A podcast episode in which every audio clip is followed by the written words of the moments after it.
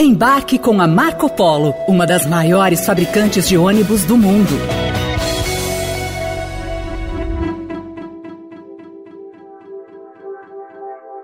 Desde que Jair Bolsonaro perdeu a disputa eleitoral para Lula, uma pergunta volta à tona constantemente. O ex-presidente será preso? Hoje o que existem são apenas investigações no Supremo, quatro no total, uma delas por difusão de fake news. Existirá também a possibilidade de processos por suspeitas não ligadas ao exercício da presidência, como as chamadas rachadinhas. O próprio Bolsonaro citou medo de ser preso em conversa com aliados e em falas públicas.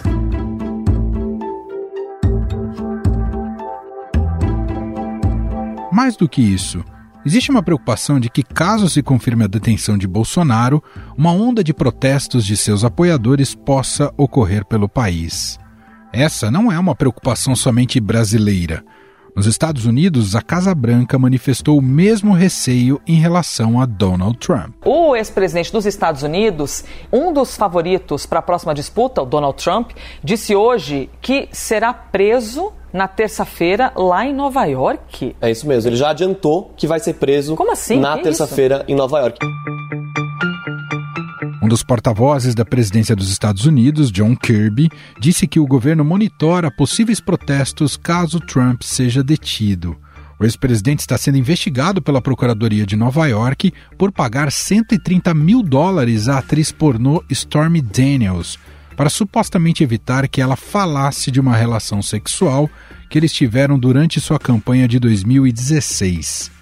No sábado, Donald Trump garantiu que será detido nesta terça-feira como parte dessas investigações. Ex-presidente Donald Trump é acusado de ter falsificado registros que mostram um pagamento dele feito a uma atriz de filmes pornográficos chamada Stormy Daniels. A Stormy Daniels diz que teve um caso com Donald Trump em 2006, ou seja, quando ele já era casado com a ex-primeira-dama Melania Trump há dois anos. Trump nega que os encontros tenham ocorrido, diz que não fez nada de errado e chama a investigação de caças bruxas para sabotar a sua campanha do ano que vem. O ex-presidente é um dos favoritos do Partido Republicano para concorrer à presidência do país. O ex-presidente dos Estados Unidos, Donald Trump, anunciou a pré-candidatura à corrida presidencial de 2024. O anúncio acontece depois de um desempenho decepcionante do Partido Republicano nas eleições legislativas e uma tentativa essa, né, dele de eliminar potenciais rivais do partido como o governador da Flórida, Ron DeSantis, e também o ex-vice-presidente Mike Pence. Esse caso marcaria a primeira acusação contra o ex-presidente americano que poderia impactar a corrida presidencial de 2024. O ex-presidente enfrenta várias investigações criminais nos níveis estadual e federal por possíveis irregularidades antes, durante e depois de seu mandato de 2017 a 2021. Na Geórgia, um promotor está investigando as tentativas de Trump e de seus aliados de anular a derrota eleitoral do magnata nas eleições de 2020 no estado.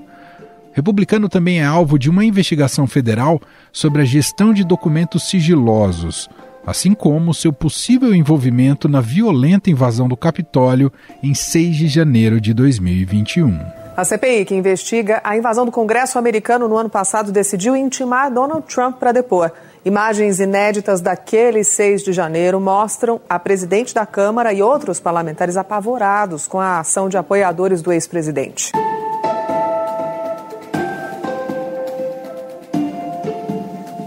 Nos Estados Unidos, Jair Bolsonaro tem vivido uma história bem parecida com a de Trump.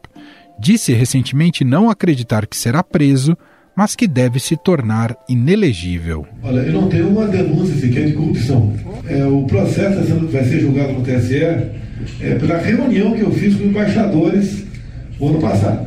Foi um crime que eu cometi, mas infelizmente veio aqui alguns casos no Brasil, alguns casos você não precisa ter culpa para ser, é, para ser condenado. Então existe a possibilidade de inegibilidade, sim.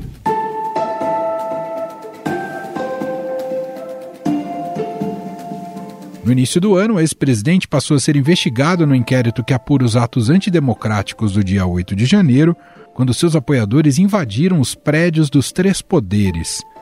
Neste mesmo evento, Bolsonaro disse que só será preso neste caso se houver alguma arbitrariedade. A questão de prisão, se for uma, uma arbitrariedade. Atos antidemocráticos. Não participei de quebra-quebra, respeitei o pessoal na frente dos quartéis ali, porque eles é o direito deles se manifestar publicamente. Lamentavelmente aconteceu o 8 de janeiro, aqui foi o meia dúzia de janeiro.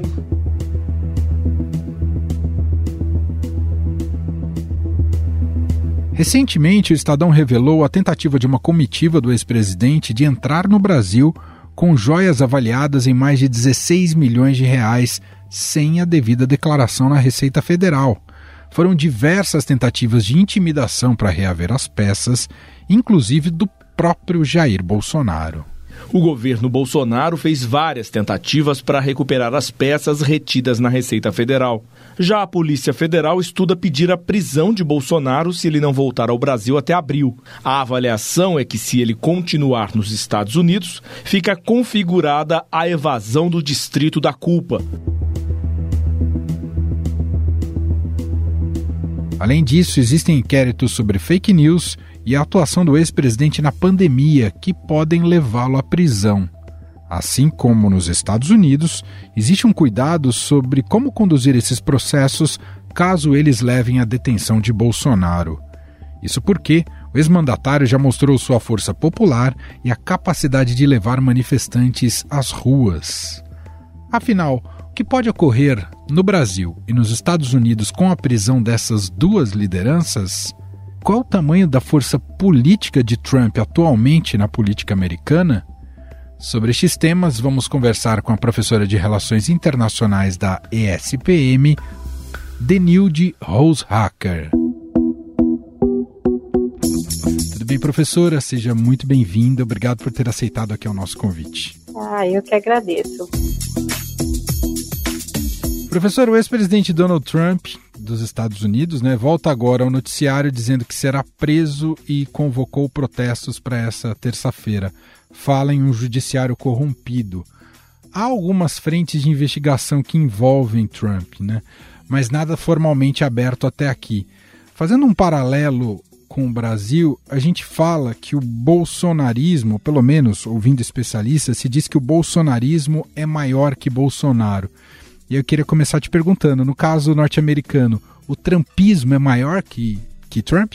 Essa é uma dúvida, né? Porque fazendo uma convocação e já tinha usado essa tática antes, né? Toda vez que ele está em situação mais crítica, ele tende a usar essa, essa, esse recurso de convocar é, apoiadores, de criar um clima de conflito com o órgão que está contra ele. Então, a tática comum.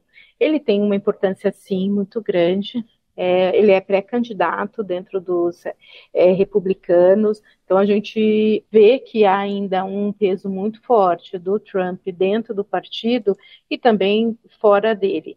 Agora, ele teve um, um, uma posição na última eleição para o legislativo, é, em alguns lugares reforçou a ideia do trumpismo, né, mostrou o quanto ele é capaz de, de fato, é, ter uma, uma capacidade de, de atuação no país, mas também mostrou que essa força não é tão grande em outros lugares. Então ainda há essa dúvida do quanto ela tem, quanto ele tem de capacidade de mobilização de fato.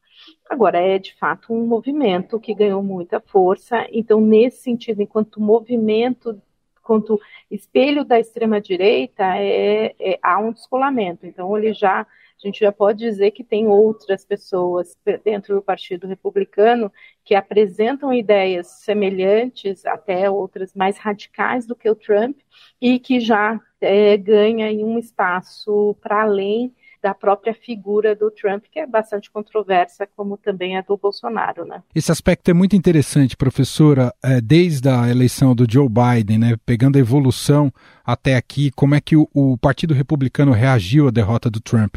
É um partido que se mobilizou para ir mais para o centro ou se manteve à extrema direita ou em crise de identidade? É uma grande crise de identidade, Manuel.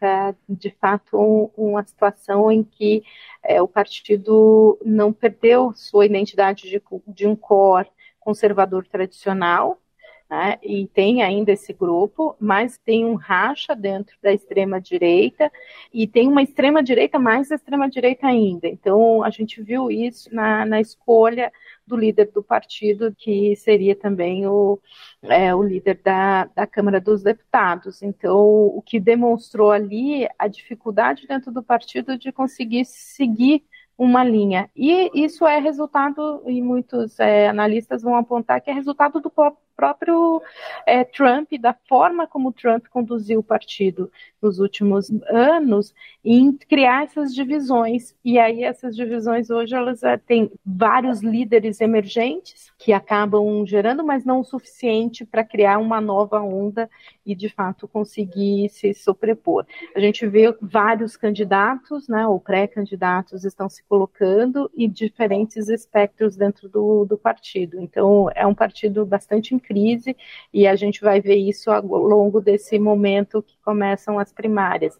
Aí elas vão, de fato, demonstrar qual vai ser a capacidade de estruturação e também quem vai ser, de fato, o líder do partido para os próximos anos. Nesse sentido, como é que você vê a condução do Joe Biden? Ele conseguiu até aqui fazer uma gestão que consiga gerar contraste suficiente e, e lhe deu uma folga para a disputa das próximas eleições, ou ainda está muito aberto?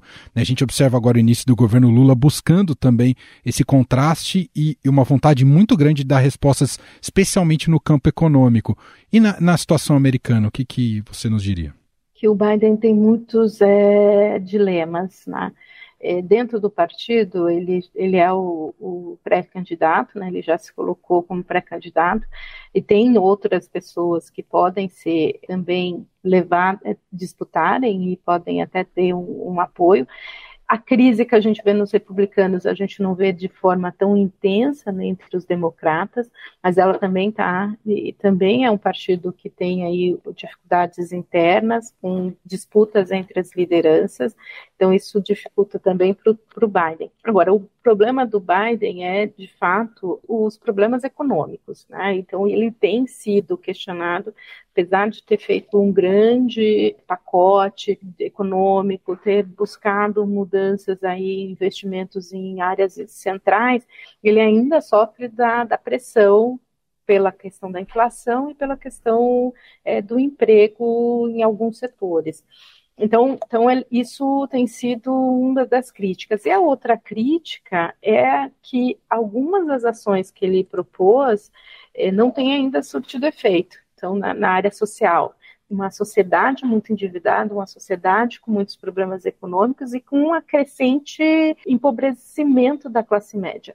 Então, isso tem, apesar do discurso, da tentativa dele de se mostrar como a pessoa que vai alavancar novamente a classe média, ela ainda é, não viu esse resultado, e isso gera diferentes aí é, pressões. Hoje ele, é, ele tem uma posição que a gente pode dizer assim, de difícil, mas como as, as disputas dentro entre os republicanos também é grande, ele consegue ter um espaço para atuação. E o, o, Biden tem que responder também a um cenário internacional muito adverso. Então, isso também é visto e é apontado como um dos, dos problemas para que ele tenha uma popularidade estável, aí uma posição intermediária, não tão ruim quanto o, o Trump tinha, é, semelhante ao que o Obama tinha, e um presidente velho. Tá? Então são muitos elementos que fazem com que as dificuldades ainda sejam grandes e que vai ser um, uma disputa grande no ano que vem durante a campanha. Professor, o que a senhora identifica em termos de agenda atualmente para essa extrema-direita? Especialmente no caso americano, claro que há semelhanças também com, com o caso brasileiro, mas que o que o Trump levaria à frente pensando nessas já dá para identificar algo que ele levaria à frente até 2026, na eleição inicial dele, a questão econômica pegou muito forte, né? Tornar a América grande de novo.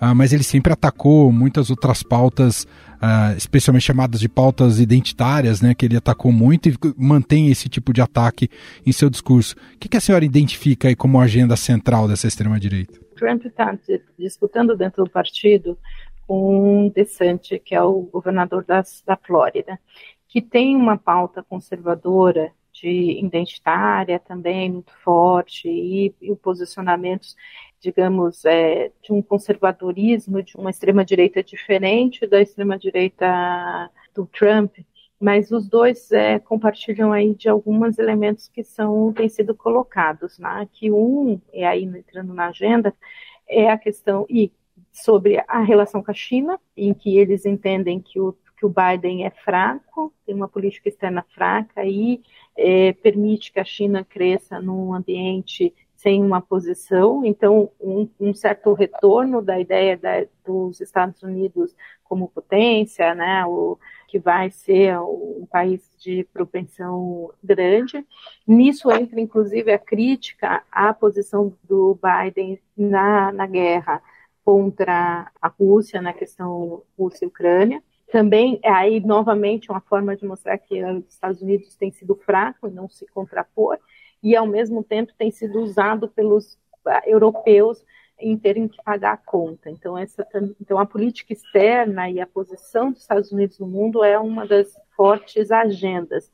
E a agenda interna é uma agenda econômica, mas é uma agenda de é, uma ideia de que a sociedade, que a população está empobrecendo porque as grandes corporações que são ligadas a um, um grupo internacional progressista que acaba é, criando um cenário em que o americano é, nacionalista, médio, não tem oportunidades para que se tenha aí essa a questão da globalização. Então, então dessa vez o, os argumentos são argumentos é, que eu diria mais ligados ao momento da geopolítico e a posição americana e aí nas diferentes frentes.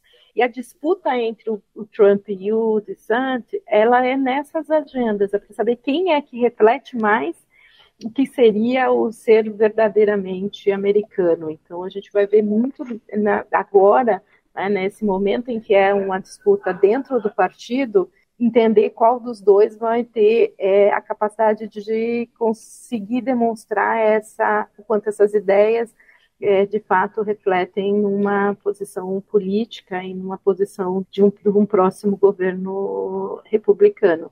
Professora, a adesão brasileira a essa agenda norte-americana no campo da extrema-direita é um fenômeno que se explica pelo bolsonarismo? Parte se explica justamente pela figura do, do Jair Bolsonaro, de, da proximidade dele com Trump?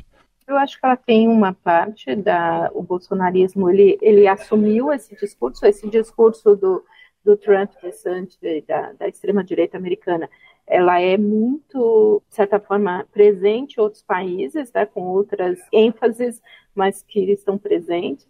Complô internacional contra as visões nacionais, a, a falta de perspectivas, porque você tem uma sociedade que, que é imposta é, a determinados valores. Então, acho que isso está tá dentro de uma, de uma grande onda internacional e os americanos, eh, a, a, direita americana lider, lidera isso via Trump.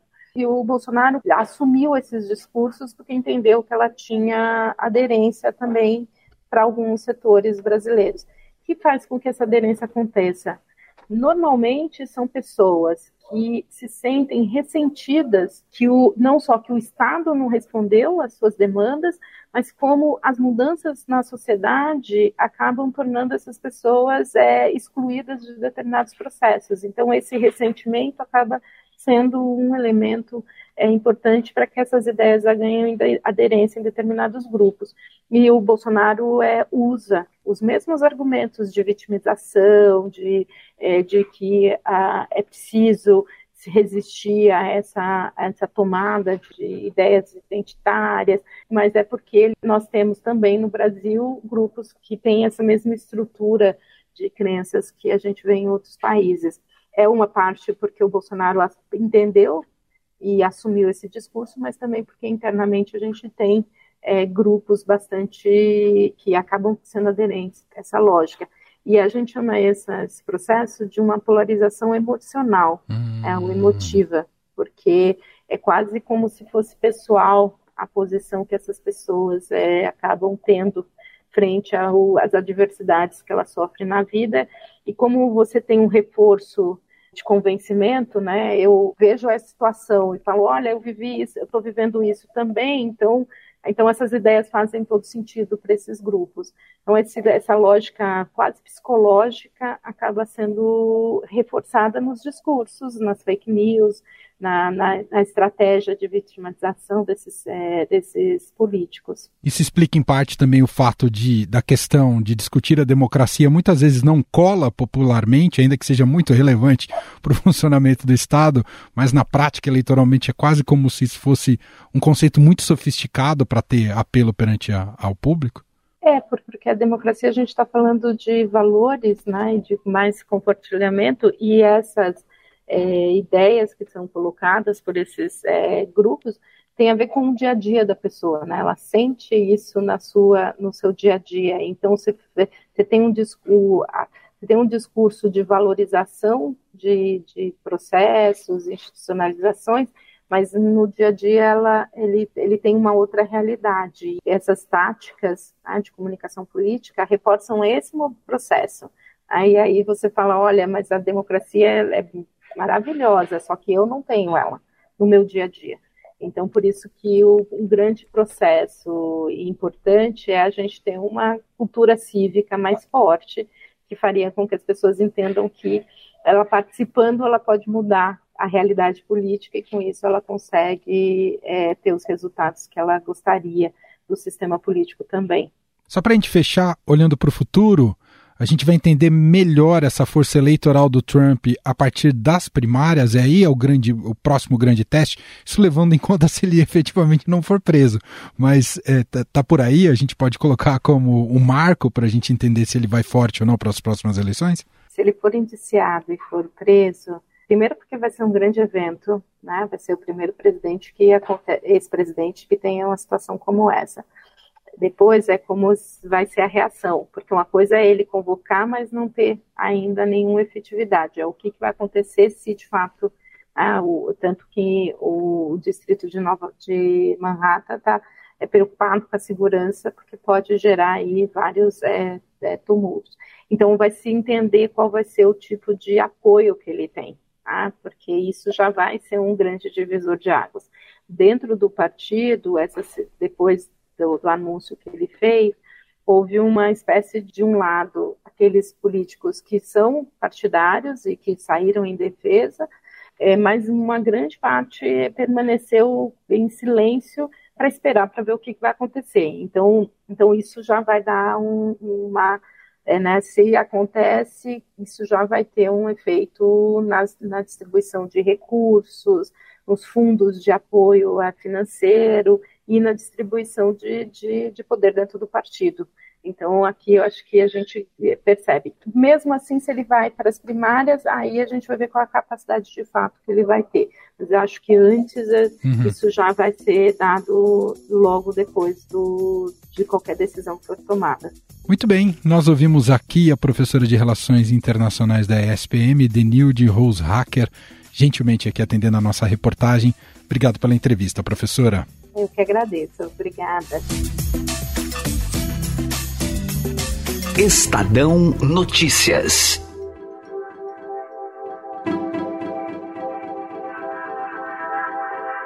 E este foi o Estadão Notícias de hoje, terça-feira, 21 de março de 2023.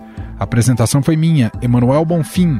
Na produção, edição e roteiro, Gustavo Lopes, Jefferson Perleberg e Gabriela Forte. A montagem é de Moacir Biasi.